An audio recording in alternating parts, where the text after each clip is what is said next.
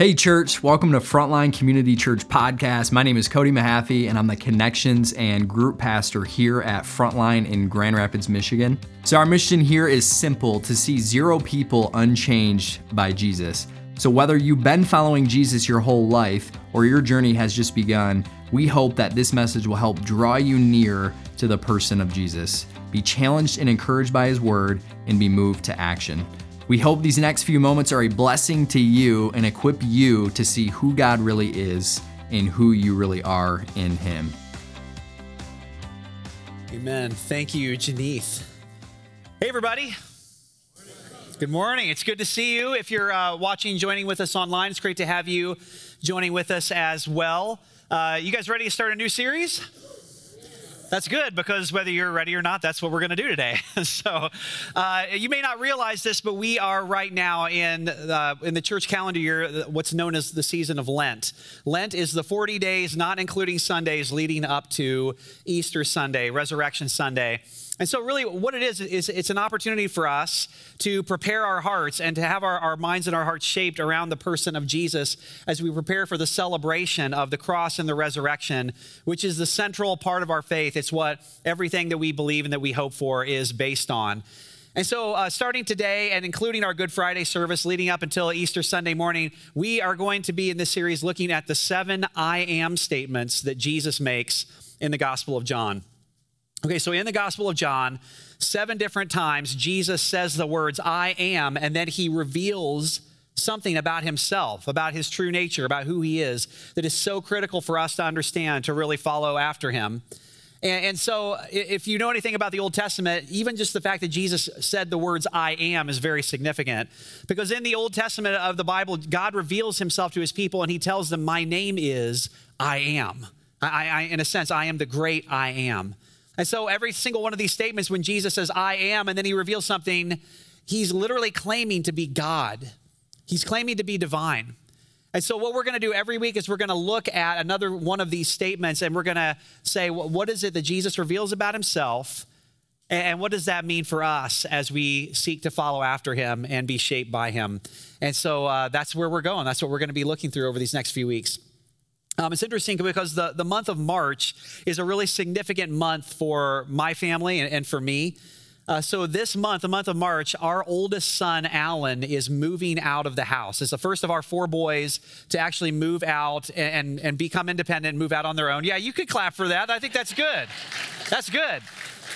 So uh, he, um, he and his uh, beautiful fiance Danielle are going to be getting married in May. We're, we're almost there, and so he is moving into the apartment they're going to live in. Uh, you know, after they get married, they're going to live in, in that apartment together. And so uh, we're excited for him. Um, this has just been like an interesting time, just kind of sorting through, boxing things up. And, and as I've shared that with friends and people, the, the question I keep getting asked by people is, "Are, are you sad?" So people keep asking, you know, the first son, first child kind of moving out of the house, aren't you sad to see them go? And over and over again, I keep answering by saying, No, I'm not sad to see him go. Are you kidding me? I love my sons. I love all four of my boys, but we celebrate when kids move out of the house and become independent. That's a good thing. We've been training for this for years and years and years. This is exactly what we hoped would happen. It's wonderful. Now, maybe it helps me that he's only moving a few miles down the road from us, but no, I'm not sad. To make it even better, Alan informed us this past week that when he moves out, he is going to be taking with him the family cat. Praise you, Jesus. Yes. even better than that, eh, because he's taking the family cat, that means he will also be taking with him the box of turds in our living room. this just keeps getting better and better for me. No, I'm not sad that he's moving out. This is wonderful. Uh, we've talked about this idea before that, that how, how do you gauge physical maturity? How, how do you, when you think about like, what does it mean for someone to grow up? Physical maturity is always a move from dependence to independence. Think about that newborn baby, right? Completely and totally dependent on its mother for every single basic need of life, or it will die. It is 100% dependent, that child. How do we know when a child has grown up? How do we know when they when they've matured physically? It's because they become more and more independent. So that's true financially, it's true developmentally, In every way, that's a good thing when they move out. That's how we know what physical maturity is. In this first I am statement that we're going to look at in this series t- uh, together today, Jesus actually tells us that when it comes to our spiritual lives, in the spiritual reality, the exact opposite is true. Jesus is about to tell us that when it comes to spiritual maturity, what it actually is, it's a move from independence to dependence. How do you know when someone has matured and grown up spiritually? It's because they're no longer saying, It's me by my own power. I can do it by myself. Thank you very much. I've got it on my own. And we move to more and more places in our lives where we are dependent on the person of Jesus and the Holy Spirit to lead us and to guide us. That's what spiritual maturity looks like. It's, it's less and less of me proving that I can do it on my own and me becoming more and more dependent on him. That's what Jesus is going to insist upon in this, in this revelation that we're going to read that he says in John 15 today. I love what Watchman Nee said. Watchman Nee was a great spiritual writer from the last century. He just said, Satan's main goal is to get you to act unaided. In other words, you know, Satan, we think Satan's main goal is like to get you to wake up tomorrow and commit some horrible, awful sin. It's not. All, all Satan's really trying to do is he's just trying to get you to act unaided by the person of Jesus and, and the Holy Spirit within you. He's just trying to get you to act independently on your own power. You'll do the rest. You'll unravel your life all on your own. He doesn't have to do it for you, He just has to get you to act in your own power. And Jesus speaks about this in John 15 with his disciples. This passage of scripture for me has become one of the most sacred and dear passages to me, especially over the last few years. And so I'm really, I wanted to start this series with uh, this statement. Jesus says, I am the true vine. That's the first I am statement that we're looking at today. I am the true vine, and my Father is the gardener. He cuts off every branch in me that bears no fruit, while every branch that does bear fruit, he prunes so that it will be even more fruitful.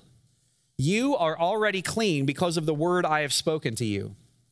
Remain in me as I also remain in you. No branch can bear fruit by itself it must remain in the vine. Neither can you bear fruit unless you remain in me. I am the vine, you are the branches. If you remain in me and I in you, you will bear much fruit. Apart from me, you can do nothing. Now, just to begin to kind of uh, peel back some of the layers of, of this passage, the first thing I want to say is uh, for Jesus' original hearers of this, the Jewish people that he was speaking to, his original disciples, when they heard him say this whole thing about vine and branches and God as a gardener, uh, that metaphor was not a new metaphor to them. Jesus wasn't inventing a new metaphor here at all they would have immediately recognized that metaphor of God as a gardener and there's a vineyard and then there's a vine. But because all throughout the Old Testament, what we call the Old Testament, which was the Jewish scriptures, all throughout, God is referred to as a gardener and Israel is the vine.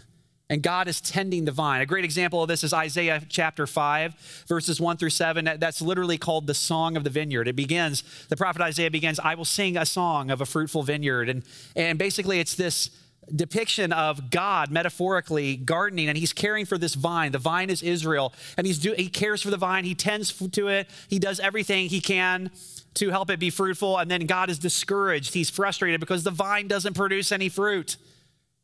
The vine doesn't do what it's supposed to do. And it's this kind of indictment against the failure uh, of Israel to really live up to what God wanted Israel to be.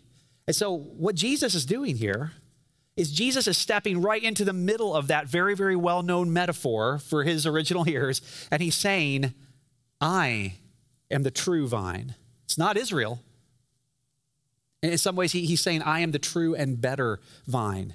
Israel was imperfect, but I'm perfect. Israel was the type but I am the reality. Jesus is literally saying, I have come to fulfill what Israel couldn't fulfill. I'm the true vine. I came to bring it all its ultimate meaning. It's me. That's what he's saying. And his invitation to us, he says, remain in me. Not in your status as an Israelite, remain in me. Now, now why is that so important? Well, why is that so significant that Jesus says that? Simply because every single one of us, we are all remaining in something. You are already remaining in something. Every, every one of it. If you're watching online, you are too. A job, a career, uh, your money, a family, or, or your dream for what you think a family will be in your future, your plans. All of us, we, we have kind of uh, something that we're remaining in. Basically, what we remain in is whatever would help make us more independent. We remain in whatever it is we think will, will give us a stronger sense of self, a stronger, a stronger sense of myself uh, independently, standing on my own two feet as a strong person. That's what we, that's what we look for. And, so, and, then here's what we do in that quest to remain in something and, and become something give, that will give us a sense of self. We look for advisors, we look for counselors, we look for teachers, coaches, mentors who will give us great advice and help us strengthen our independence, will help us become a stronger sense of self. And Jesus, here in this passage, Jesus is not offering to be any of those things. He doesn't come and say, I'm the true advisor. I, I, he doesn't say, I'm the true coach, I'm the true mentor. He, what Jesus is actually offering here is something much more intimate than that, something much more personal, something much more meaningful than that. So I want to look at this word. He, he says, remain in me. And so some, some translations translate it as abide. Uh, but this word, when you see it, it's the Greek word meno. And meno literally means to dwell. That's what it means to, to abide or to dwell. It literally connotates a place of living. That's what, it's, that's what it connotates.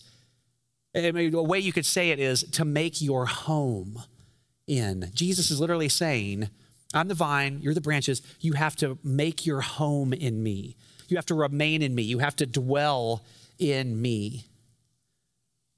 I can travel all over, but I always long for home. I, I know where home is if I'm sad, if I'm discouraged, if I'm lonely, if I'm exhausted, I long for the refuge that is home.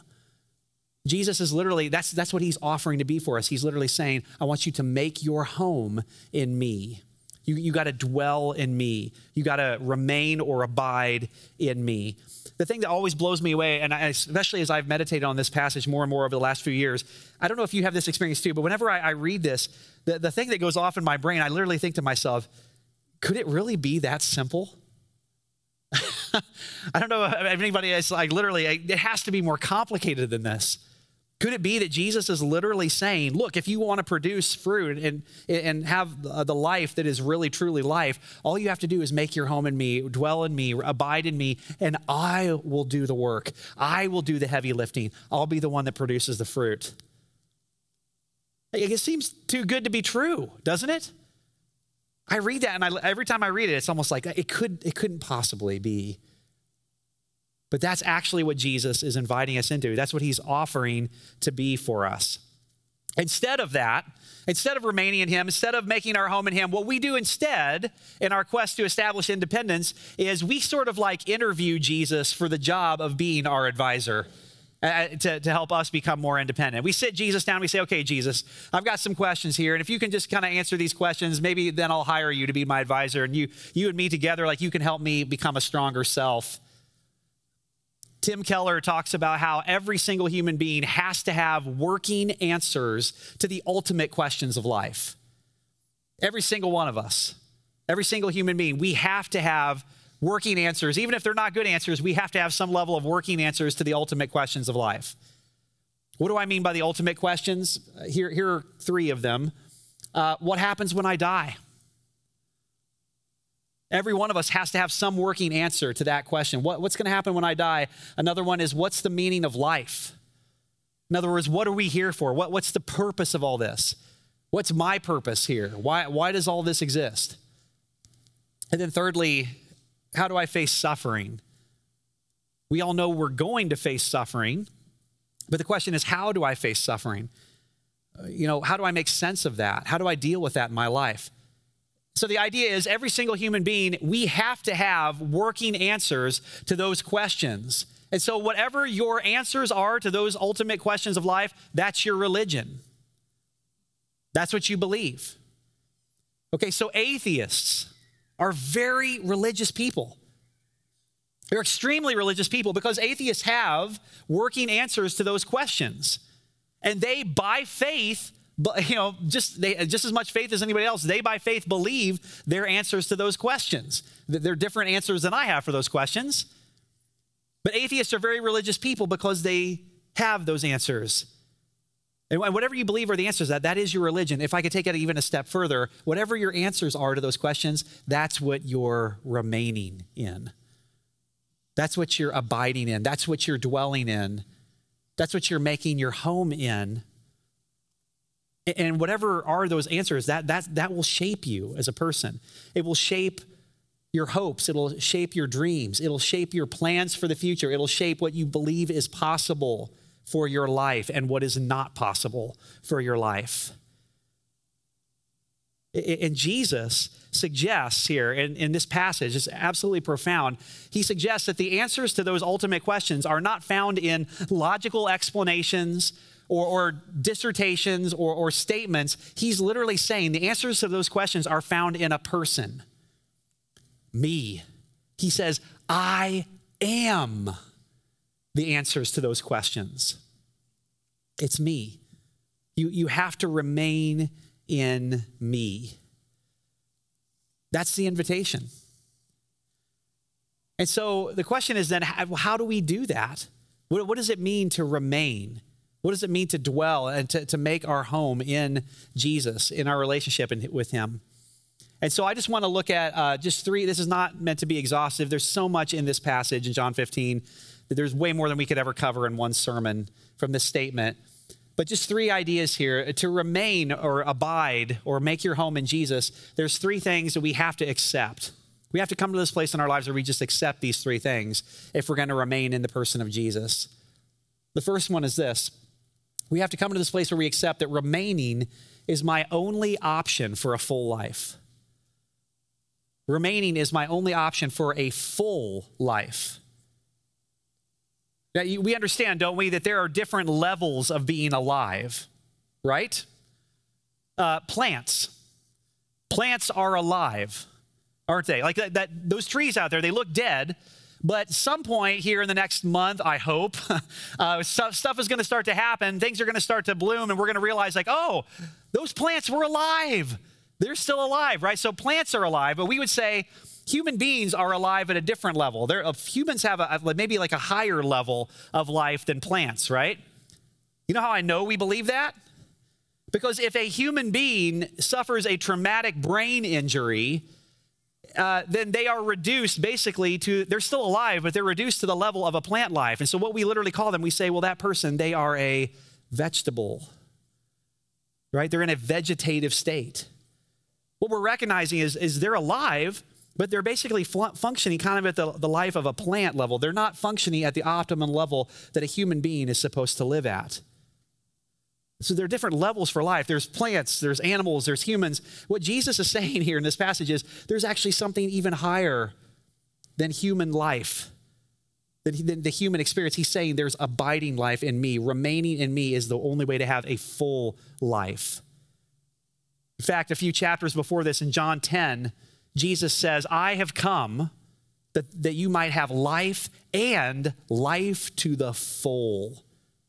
You can be alive, but not fully alive. I've come that you can experience full life. And the only way we experience the fullest life is in remaining, abiding in the person of Jesus. We have to come to this place where we accept that remaining is my only option if I want to have the fullest kind of life you can possibly have that, that independent life, making a strong sense of myself, that's a lesser life than living in, in life in Christ. Secondly, we have to accept that remaining is my only option for advancing the kingdom. Remaining is my only option for advancing the kingdom. We just read it there in verse 4, didn't we? Jesus says, Apart from me, you can do nothing. Not, you know, apart from me, you can get some stuff done. Like, you know, if, if you just like work really hard, if you just try to be a really good person and do some good things, like you, you'll get some stuff done. It'll be okay. He doesn't even say that. He literally says, if, if, apart from me, you are just spinning your wheels in the mud. You're going nowhere. You can do nothing. There's nothing good that you can do on your own power, on your own strength. So, so the invitation from Jesus is literally you have to remain in me. You have to make your home in me and, and fix your gaze on me. And it's then I'm the one who will produce the fruit in your life. Your job isn't to produce the fruit. Your job isn't to advance the kingdom. Your job is to remain, to dwell, to abide in me. And I'll do the one, I'll be the one who does the fruit through you, through your life. But what this means, if you really understand it, is if uh, you know if I'm not remaining in Jesus, if I'm not resting in the person of Jesus, then I am working even when I'm trying to rest. Even my rest isn't real rest; it isn't full rest. If I'm not uh, remaining in Jesus, if I'm not resting in Him, then even when I try to, to work, uh, or even when I try to rest, I mean, I'm not resting, I'm actually working.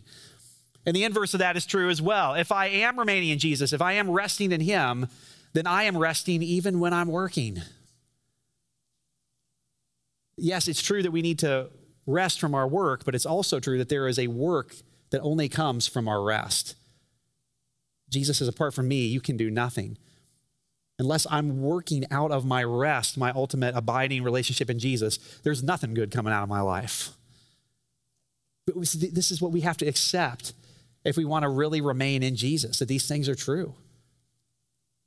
And then, you know, thirdly, Jesus says to remain, we must accept that remaining requires allowing God to cut off anything in me that bears no fruit. There it is. You knew we were going to get to it eventually, didn't you? this is that's the part of this passage that none, nobody likes. The word is prune. I don't know if you caught it there. And it says that God is the gardener. And so what God does is he comes along when we're remaining in Jesus. What he, what he does is the gardener comes along and he cuts off, he prunes anything in us that is not fruitful so that we can become more fruitful. A pruning is when you cut like something off of a plant, a living thing that's basically draining the life of the plant and keeping it from being fruitful and keeping it from being productive. And so God does that in our lives. I mean, I would just ask you is it possible that right now you're in a season of pruning? Maybe, maybe it's a job Maybe it's some plans you had for where you thought life was going, and, and suddenly, boom, it all got cut off. And, and you're frustrated with God. Maybe it was a relationship that got pruned out of your life. Are you in a season right now where you're actually, what, what, sometimes we don't realize we're actually fighting against a pruning that God is trying to do in our lives? We're wrestling with Him, we're fighting with Him, trying to, to keep Him from cutting something off in our life. And what he's doing it for, he's not doing it to hurt us, he's doing it to help us. He's doing it to help us grow. Do you know the difference? Imagine uh, there's a man in a park. The man is walking through the park, and suddenly he's confronted by a man with a mask. The man has a knife. The man cuts him and then takes all of his money. So they rush the man to the hospital, and there in the hospital, they determine that he needs surgery in order to fix the damage that's been done. And so, there in the operating room, he is confronted by a man with a mask. The man has a knife. The man cuts him, and then the man takes all of his money.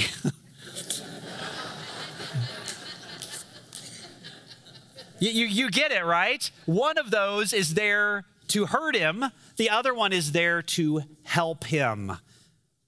Do, do you know the difference between when God is working in your life, doing a pruning to actually help you? This is what I'm, I'm trying to say God is never more intimate. He, he, is never more close to you. He is never more caring, more, more loving in your life, more present and close to you than when he's got the knife in his hand. It's His mercy and His grace. And oftentimes we find ourselves fighting against the very thing that He wants to do in our lives. Instead of saying, Lord, cut it off, whatever you got to do, whatever you got to take away from me, so that my heart, everything would be burned away except for my passion and my love for you. Because remaining in you, that's the only way to have a real life. That's the only way to have the fullest life that's possible. Is there anywhere where you just need to say, God, I, I submit to you, I trust you? I, am going to let you do what you need to do in my life. Is that the move you need to make today? God, take it all, cut it off. I loved our worship this morning, the way it just centered us back on the person of Jesus. It's all about you. That's what he's inviting, that's what he's asking us to be. I am the true vine, he says. You don't have any life outside of remaining in me, and I'm the one who can produce the fruit. The gardener is going to come along and he's going to cut things out of your life, but it's for your good to make you more fruitful. Yield to him, submit to him. I, I, I want to kind of end with uh, focusing in on one verse. Again, this passage has just become so dear to me, but uh, verse 11 in this passage for me has been a place where I've just come back to again and again over the last year. I, because it's incredibly profound what Jesus says. And, and the more I've meditated on it, the more I've just sort of lived with this. Uh, this verse to me is just so incredibly powerful because Jesus does something we're about to see here. In verse 11, he actually tells us why he's telling us this. Okay, with the other seven I am statements, he doesn't necessarily tell us why he's telling us this. With this one, Jesus actually tells us here's why I'm telling you this. Here's why you need to know this. And what he says is so incredibly profound if we can get it.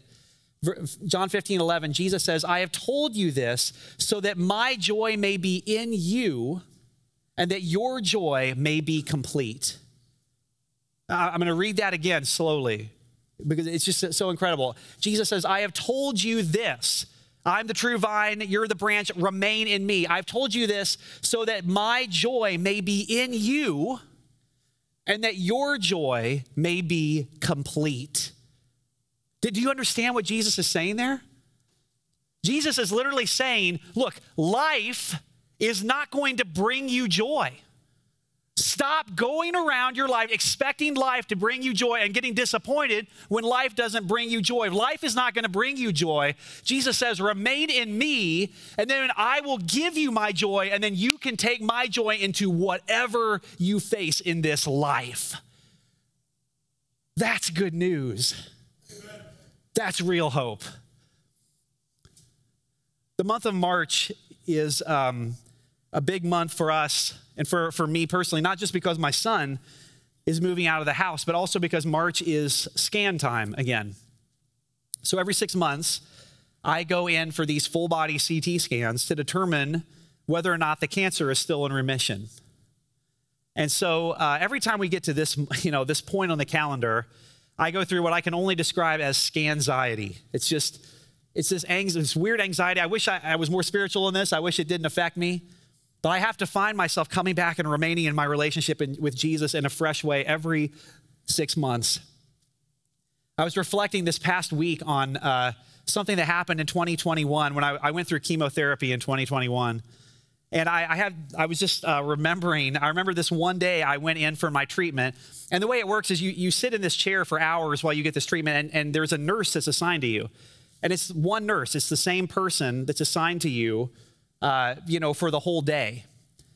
And so um, this nurse was assigned to me, and because you're you're there for the whole day, as you sit there in this chair and they pour toxic waste into your veins, you get to talking to this person who's checking on you, making sure you're okay, and so you get to kind of know their life. And, and so this particular uh, nurse, uh, she was having a really rough time in life. Like there's some stuff happening with her kids. She was just carrying some really heavy burdens, and you could tell.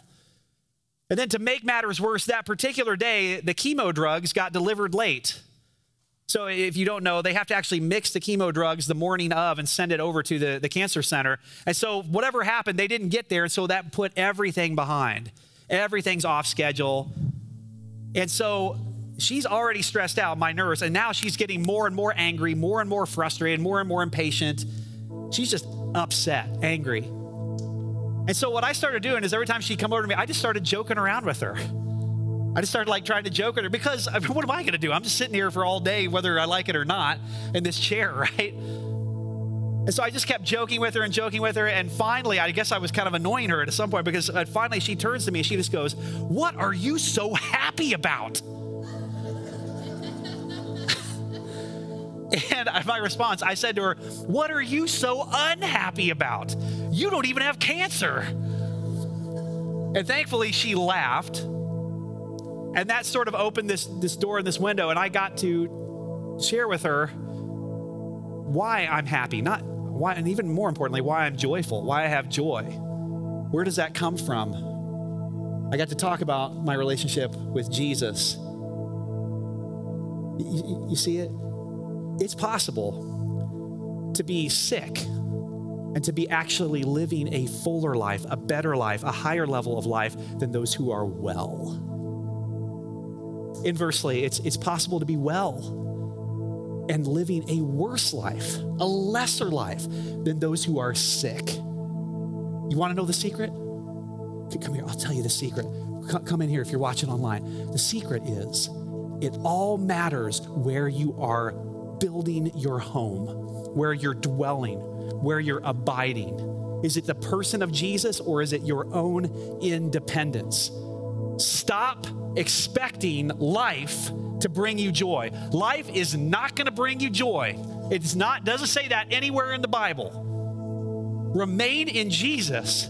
He will give you his joy, and then you can bring his joy into whatever you face in this life, and that is real life. That is real hope. That is that will not disappoint you. Remain in him. We hope this message encouraged you to know who God is and who you are in Him. If you want to take a next step, visit frontlinegr.com slash next. We look forward to connecting with you there, and we'll see you back here next week.